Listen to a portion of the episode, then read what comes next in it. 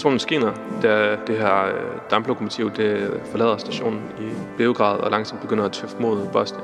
Men der går ikke særlig længe før, at en tung regn begynder at falde. I kan høre stormen i det fjerne, der bulrer. Og siden I sad og spillede backgammon for ikke engang et døgn siden, så sidder I nu for første gang sammen og kigger på hinanden på vej ud i det her fuldstændig sindssyge plot.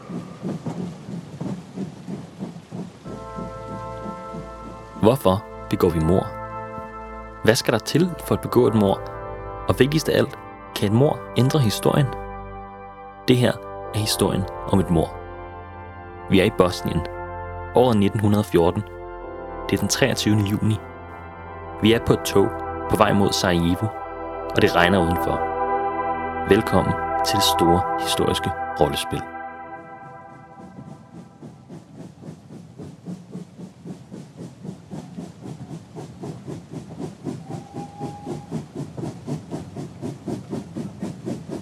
Hvordan har du det? Jeg har det fint. Jeg kan ikke huske, jeg kan ikke huske hvad han sagde. Altså, jeg kan ikke huske rækkefølgen.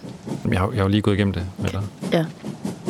Okay, ja. Ja, ja. Men jeg skal nok bare, bare fokusere på det, han sagde, med hvordan du kaster den der ting. Ja. Og at, hvor du skal stå henne. Det skal jeg nok også hjælpe dig med at huske. Så bare fokusere på at, at lave det der mega gode kast, ligesom du gjorde i parken. Mm.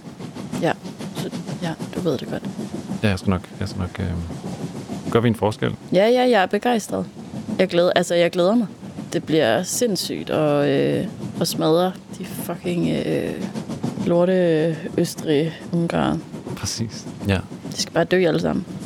På en eller anden måde, det føles som om, at man, at jeg har lagt, altså at man, nej, det er måske dumt, men det er som om, man, man, man er lidt på vej væk fra sit gamle liv nu i den her, i det her tog. Nu på vej fremad. Hvilket liv? Nye. Ja, men egentlig jo, det er du egentlig ret i. Hvad, hvad for et liv var det, ikke? Ja, jeg havde ikke noget. Du havde ikke noget? Liv? Ja.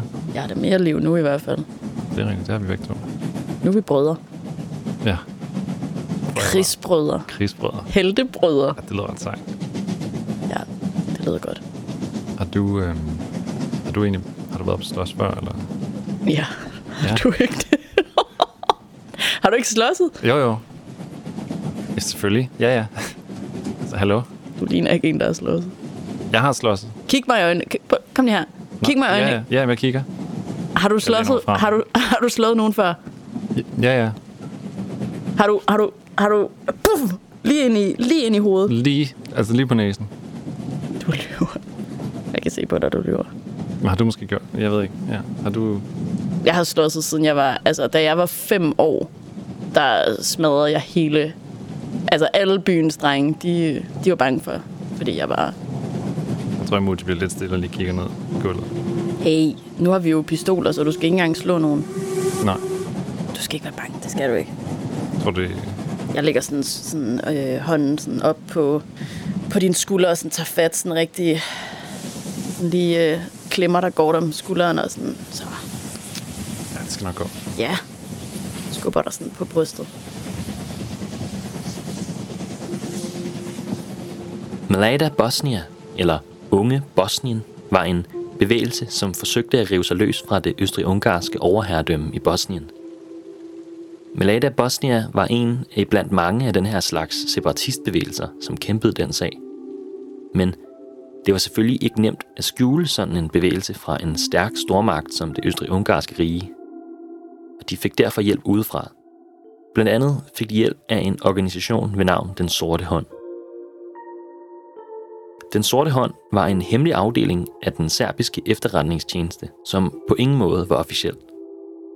Den Sorte Hånd er lidt ligesom den mest konspirationsagtige kabale i en James Bond-film, som du kunne forestille dig.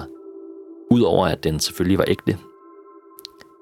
Den var ikke skabt af staten i Serbien, men den var blevet dannet i hemmelighed af officerer i militæret, som havde deres egen agenda og som tog sagerne i egen hånd.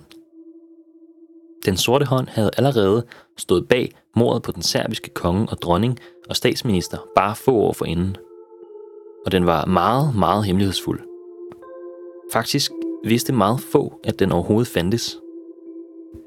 Dens mål var meget simpel. Frihed for det slaviske folk. Altså blandt andet de mennesker, som boede i Serbien og Bosnien, og som ifølge Den Sorte Hånd var et broderfolk. Og hvis det skulle lykkes, så skulle man først rive sig løs af den store undertrykker Østrig-Ungarn. Den sorte hånds foretrukne metode var at kappe hovedet af slangen, så at sige. Altså at slå lederen ihjel. Toget trisser videre. Der falder tunge regndråber på øh, jeres lille vindue i kupéen. Men som solen er ved at gå ned, så øh, bringes toget til standsning. I begynder at høre snak ude på, ude på gangen. Og så kan jeg ligesom ret hurtigt høre, hvordan der er et eller andet sådan check i gang. Folk går fra kupé til kupé og ligger nede og hører i nogen, der begynder sådan at skære ud, begynder at råbe. En person, der bliver fuldt ud på gangen og bliver taget af toget. Det her, det må være grænsen. Hvor har jeg gjort af våbnene? Øhm, jeg tænker, at jeg har, jeg har puttet pistolen i min kuffert. Øhm, bare ind sådan under alt mit tøj. Øh, og jeg tror, jeg har spurgt, hvad du har gjort, og så har jeg gjort det samme. Der går ikke længe før, at øh, den her kompeter, den skyder op, og der står en, øh, en voksen mand i uniform udenfor. Han træder indenfor, og især igen sådan skægstube og det her kraftige overskæg og en, øh, en mørk, mørkblå uniform. Og han hæfter sig med det samme ved dig, Mujo. Dit tøj og den der togbillet sammen. Det giver ikke en mening. Han øh, tager en af kufferterne ned fra øh, det her øh, overhæng, og øh, lægger den på, øh, lægger den ligesom på sådan et lille, lille bord, der er ved siden af hvert sæde. Slår den op, ruder lidt igennem det der pjaltede tøj, og så får han øje på pistolen, som han samler op og flytter lidt rundt i, i hånden. Sådan. Jeg tror, jeg har rejst mig op på det tidspunkt, og øh, ja, får en kontakt med ham, og sådan lige står og altså, er lidt mere i venteposition på, hvad han vil sige. Du rejser dig op og kigger ham ind i øjnene, mm. i lige høje. Du kan sagtens tage ham her. Mm. Men alligevel så er der et eller andet, der gør, at du sætter dig ned igen. Så nærmest uden du overhovedet selv bestemmer det, så kommer du til sådan at sætte dig ned igen. Der er et eller andet over alderen, der alligevel intimiderer dig nok til, at du, du, bar, du bakker lidt tilbage. Hvad skal I, øh, hvad skal I med den her? Har I nogle papirer på den? Jeg tror godt, du ved, hvad vi skal med den der. Jeg ved ikke noget. Jo. Øh... Du behøver ikke at have en forklaring. Bare lægge den tilbage. Bare lægge den tilbage, ja. Altså, altså hvad, er det, hvad er det, I siger her? Hvor er du det, fra? Er det her et ulovligt våben? Hvor er du fra? Den Bosnien. Det er vi også. Jeg kigger på ham. Jeg bliver ved med at holde øjenkontakt med ham. Langsomt kommer pistolen ned i kufferten igen, om på tøjet. I er heldige med, at det ikke var min kollega, der var herinde. Er I klar over det? Han siger det så. Ja. Oh. Tak. Ja, tak. Jeg går ud og lukker døren, kigger aldrig på din kuffert. Og sådan fortsætter gennemsøgningen af toget.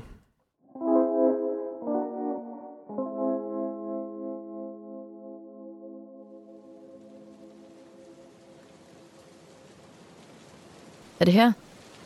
Ja, det navnet er rigtigt i hvert fald. Vi må bare løbe op og banke på, altså. Han må da være derinde. Ja. Okay. Går du Hvem, først? Du, skal, du virker lidt mere. Skal jeg sådan. Gå først? Ja, eller jeg, jeg er lige bag dig i hvert fald. Okay. Så jeg går frem og øh, går hen til døren. Og hvad sagde du, der var lys inde? Der er ikke noget lys Der er inden. ikke noget lys derinde, så vi ved ikke helt, om der er nogen, der er hjemme. Øhm, jeg kigger lige sådan, sådan ind ad vinduet og ser, om jeg kan se nogen, men jeg kan ikke se noget. Der er, der er fuldstændig mørkt. Så jeg går hen til døren, og så banker jeg bare sådan.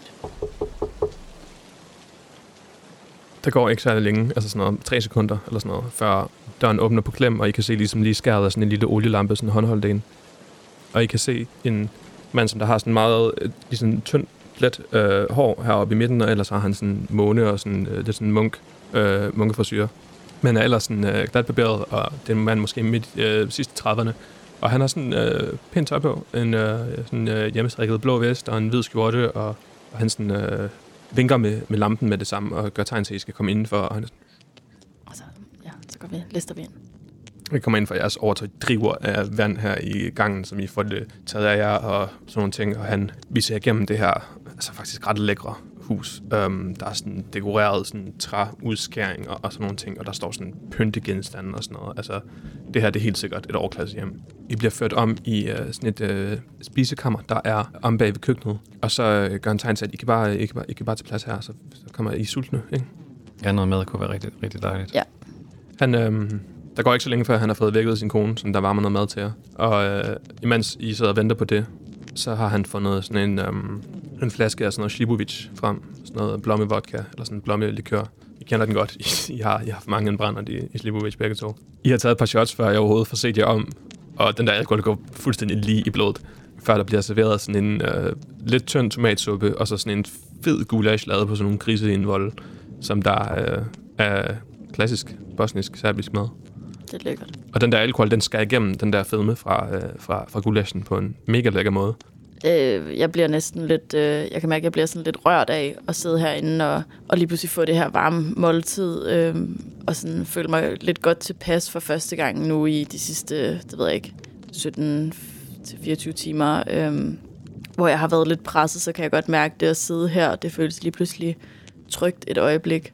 Uh, Vjelko, som der sidder overfor jer to, øh, nipper en lille smule til maden, men han spiser ikke så meget. Han kigger sådan lidt øh, spændt imellem jer. Velkommen til. Tak. Tak. Så det er, det er jer? Det er os. Det er os. Har du, hvad har du hørt om os?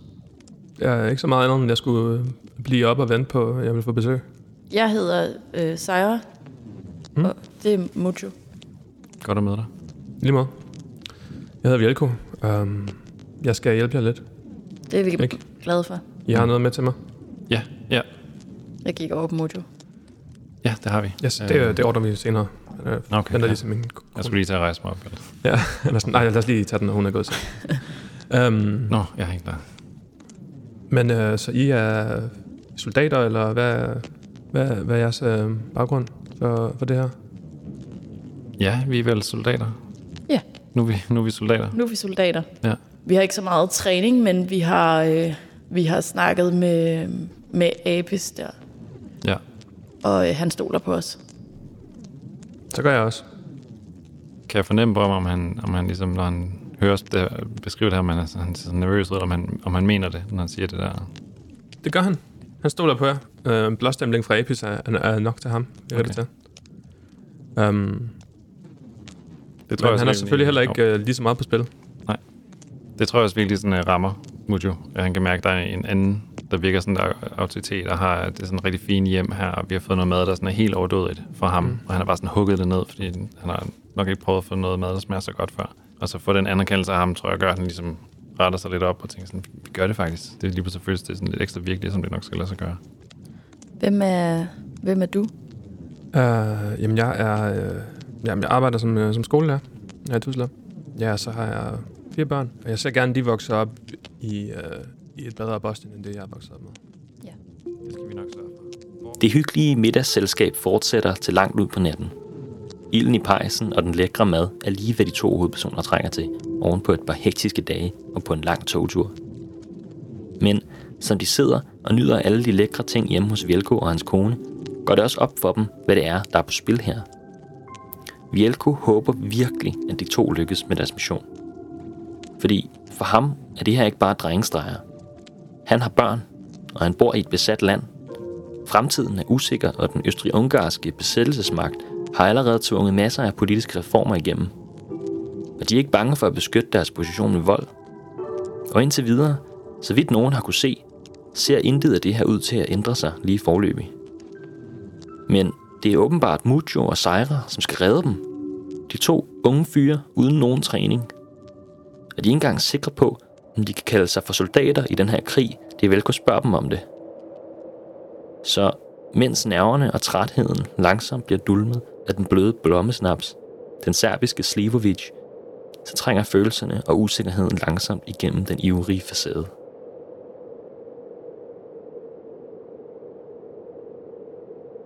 Så rejser man op og kan ligesom mærke det sådan, uh, det kører lidt.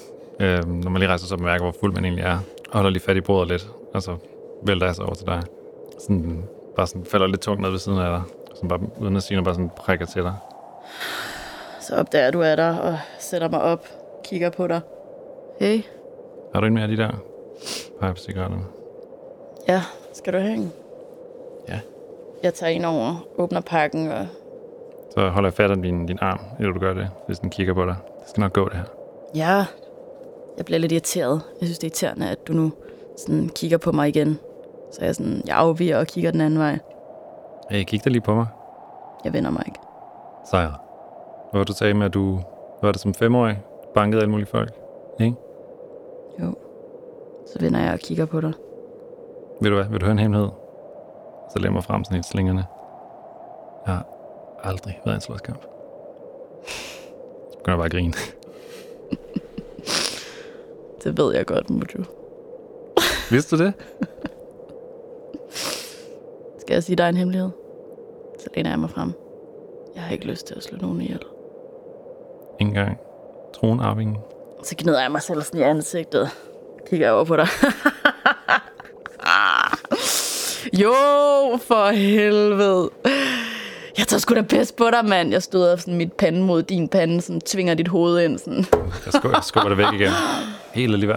Trækker du land, eller hvad? Tror du ikke på det her? Hvad? Tror du ikke på det her? Jo. Vi skal sgu da fucking gøre det for Bosnien. Selvfølgelig skal vi det. Ja. Hvad? Det er da dig, der ikke har været i en slåskamp. Hvad? Men det er ikke mig, der sidder en kylling lige nu her. Du skal ikke sige sådan der til mig. Jeg tager fat i dig. Jeg tager fat i din bluse. Hvad vil du gøre?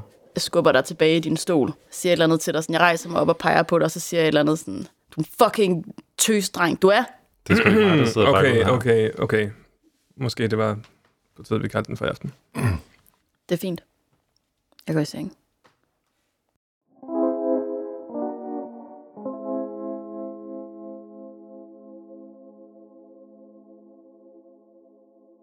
Er du okay?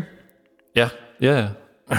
Kigger på cigaretten i min hånd, der knækkede, efter jeg tabte den, og vi skubbede rundt på hinanden. Har du, øhm, har du gjort det før? Rød? Nej, slået nogen ihjel, tænker jeg med på. Nå, nej, nej. Det er med med noget af en start, du lægger for dagen, så? Ja, det må man sige. Jeg prøver sådan virkelig at fokusere på ham. Du ved godt, at det ikke er... Det er ikke bare, det er ikke bare ham, vel? Det er også hans kone. De kommer begge to. Skal, skal hun også dø? Det er hun nødt til. Hvorfor? Hvorfor? Hvis vi skal være frie, så går det ikke, at der ligger en arving inde i maven på hende. Sæt nu uh, Frans Ferdinand. Han uh, krasser af om et par dage under ulykkelige omstændigheder. Hvordan tror du så, at han vokser op? Hans unge der. Hvad tror du så, fremtiden for Bosnien bliver? Så Mujo, han står bare sådan, åbner lidt munden, skal til at sige noget, og så lukker den igen. Bare ved slet ikke, hvad han skal sige til det der. På en måde forstår han det godt, men det føles også helt forkert. Det kan du godt. Det kan du godt. Ja. Ja. Hvor hvis vi skal, hvis det, hvis I skal gøre det her, så skal I gøre det ordentligt. Jo jo, ja ja. Det ved du godt. Jo jo, ikke? Selvfølgelig. Det bliver ikke... Øhm Det bliver, ikke, det bliver ikke bedre, hvis altså, vi, vi går hele vejen nu. Jeg smiler bare lidt sådan akavet. Prøver at være sådan, hvad hedder det, modig. Men jeg føler mig lige pludselig meget ædru.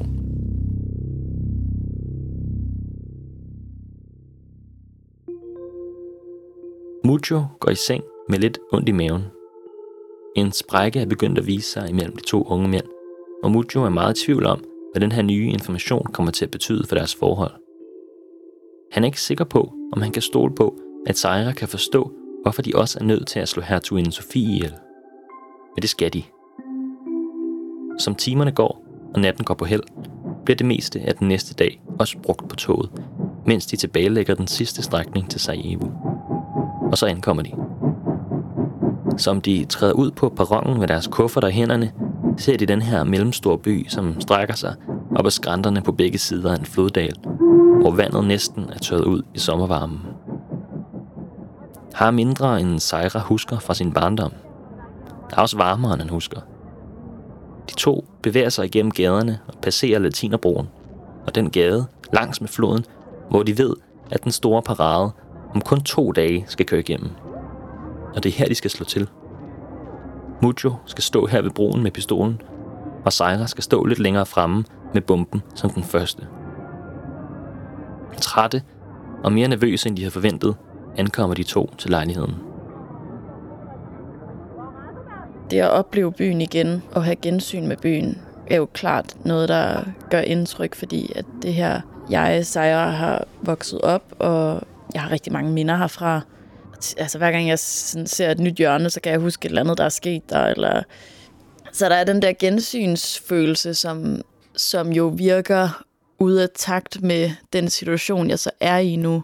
Øh, jeg bliver konfronteret med vanthed, altså den vante følelse af, hvem er jeg, i forhold til den mission, jeg så er på nu, som er gået så hurtigt tids, så der er også en tidsting, der skærer ind over hinanden, som, som ryster mig lidt, og som sådan gør det hele lidt øh, meget mærkeligt nostalgi-følelse, jeg har. Jeg tror også, uh, Mujo har mange af de samme tanker, når man går gennem byen. Præcis som du også oplever det. Alle de der minder, der kommer tilbage. Og ens liv og ens, og det er ens sådan tilhørsforhold til det her sted. Og jeg tror for ham fodrer det ind i den der patriotisme. Og han husker det og tænker sådan, det er min historie, det her, det er mit land, det er min... Det er der, jeg kommer fra, det er derfor, jeg er her. Og jeg tror lidt, da de så kommer op i den der lejlighed, som for ham jo egentlig virker fint nok, og han ligesom smider den der kuffert på sengen, og ser Sejra gå ind og ligesom lægge sin kuffert også. Så han sætter sig sådan tungt ned i sengen, og, så, og sådan står lidt armene ud i luften. Sejra, jeg har virkelig brug for at vide, at du er med i det her. Kæft, et lortested. Det er ikke det, jeg mener. Det hele. Det vi har tænkt os at gøre. Hvad? Hvad? At vi skal skyde ham. Vi skal dræbe ham. Altså, jeg er her jo. Jamen, er du her? Du kan se, jeg står lige her. Det er mig. Du forstår godt, hvad jeg mener. Jeg kan ikke gøre det uden dig. Det ved du godt. Jeg er jo bare... Kig på mig. Og jeg breder armen ud og sådan alt for lille til det tøj, jeg har på. Men det er jo bare skyde. Der skal du ikke bruge styrke. Nej, men jeg har, jeg har stadig brug for dig. Ja, ja, ja. Jeg kan godt høre dig. Jeg tror også på det, du tror på. Det, det ved du jo. Du ved, du ved, jeg elsker mit land. Og jeg vil gøre alt for det. Det ved du. Og det mener du. Hvorfor spørger du mig om det her? Fordi du virker så tvivlende. Du lavede jo ikke andet, end hos Vjelko, at bare gå rundt og sidde og kigge stille ud af vinduerne, og bare sidde over i, og sidde over i sofaen med hænderne i, i hovedet. Ja, vi snakker ikke lige så meget, som du gør. Altså, hvad er det, du gerne vil vide, om jeg gør det, om jeg skyder ham? Jeg skal nok skyde ham. Er det det, du ved? Jeg har bare brug for at vide, at du, at du er her. At du støtter også mig. At, at jeg, kan, jeg kan stole på dig. Ja, og vi klarer det her. Og vi overlever, og vi lever videre som helte. Okay? Og så lægger jeg min hånd frem til her. Vi gør det her sammen for Bosnien, og så griber jeg din hånd. Ja, okay. Hans kone skal også dø. Hvad? Hans kone. Hvis hun er med. Hvis kone? Frans Ferdinand. Tronarvingen. Nej, nej. Nej, det altså, hende, hun, vi skal jo bare dræbe ham. Hun skal også dø. Det er vigtigt, hun også dør. Vi har kun fået én pistol, og der er... Der er nok kugler en til to. Jeg siger det bare, fordi hvis hun sidder i bilen, skal du stadig gøre det. Og det er vigtigt. Vjelko fortalte mig tilbage i, tilbage i huset, efter du var gået, at, at der var en, en god chance for, at, at hans kone også var med. Hvorfor siger, du, hvorfor, hvorfor siger du først det her nu? Det er heller ikke nemt for mig. Det er heller ikke nemt for mig. Du har vidst det? Jeg vidste det, ja. Og jeg siger det til dig nu. Jeg vil ikke holde det hemmeligt, men det er ikke... Jeg sådan tager mig til hovedet, og sådan... Ja, på det her tidspunkt, så står jeg op og sådan... Men det gør ingen forskel. Det, det, det tjener det samme formål. Du skal ikke sige, at det gør ikke en forskel, når det gør en forskel. I sidste ende gør det ikke en forskel. Det gør en forskel. Nu går det fra, at vi skal slå en mand ihjel, til vi skal dræbe en kvinde. Men hun kan bære rundt på, hun kan bære rundt på en arving. Så hvis vi dræber ham, så er det helt spildt. Hun kan bære rundt på en arving. Hun kan være gravid. Vi ved ikke, om hun er gravid. Nå, men hvis hun er, så er det helt spildt. Vi ved ikke, om hun er gravid. Så derfor bliver hun også ihjel.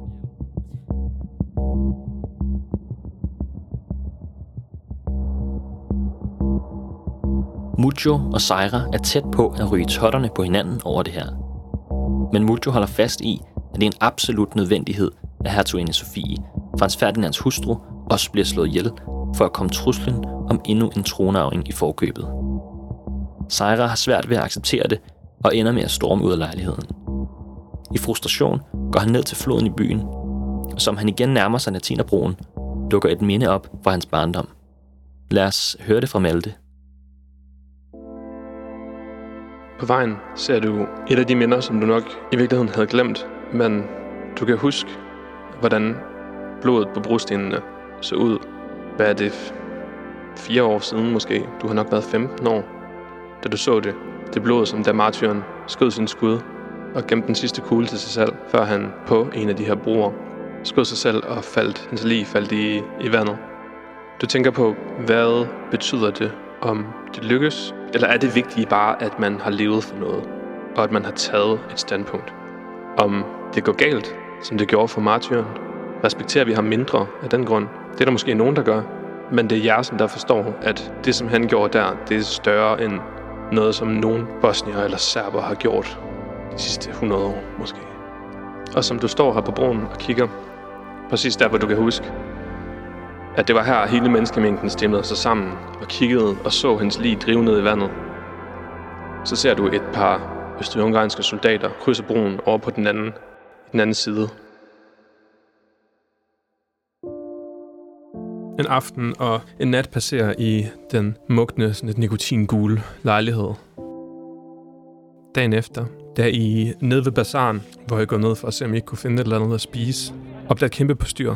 Der er en hel masse mennesker, som der har samlet sig omkring et eller andet længere inden. Der er ligesom sådan alle de her forskellige boder, og I kan bare høre hævede stemmer. Øh, og folk, der strømmer alle sammen i den samme retning, som I sådan ligesom kan samle op ud fra jeres omgivelser her. I hører bare folk sige, han er kommet på besøg. Han er her nu.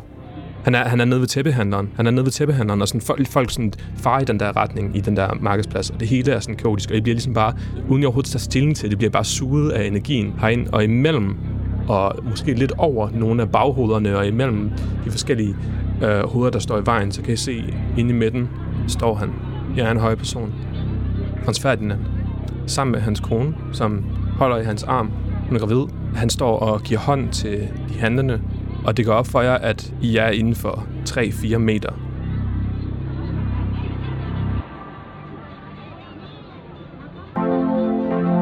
Det her, i et pludseligt møde med selve Frans Ferdinand, at anden episode slutter.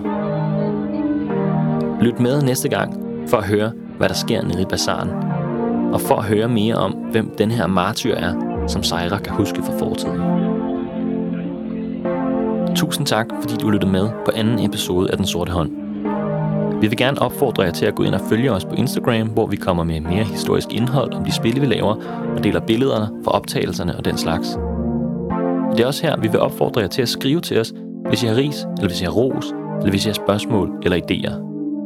Og hvis du kan lide vores podcast, så spred endelig ordet. Tusind tak til vores spillere Kenneth Ladekjaer, som her spiller Mujo, og til Stine Knudtzen, som spiller Sejra. Bag podcasten står Malte Dueholm, som du har hørt være Game Master, og som har skrevet spillet. Rikke Madi har været med til at lave research og har lavet grafikken. Jeg hedder Anton Færch, og jeg har stået for klipning og lyd. Tusind tak for nu.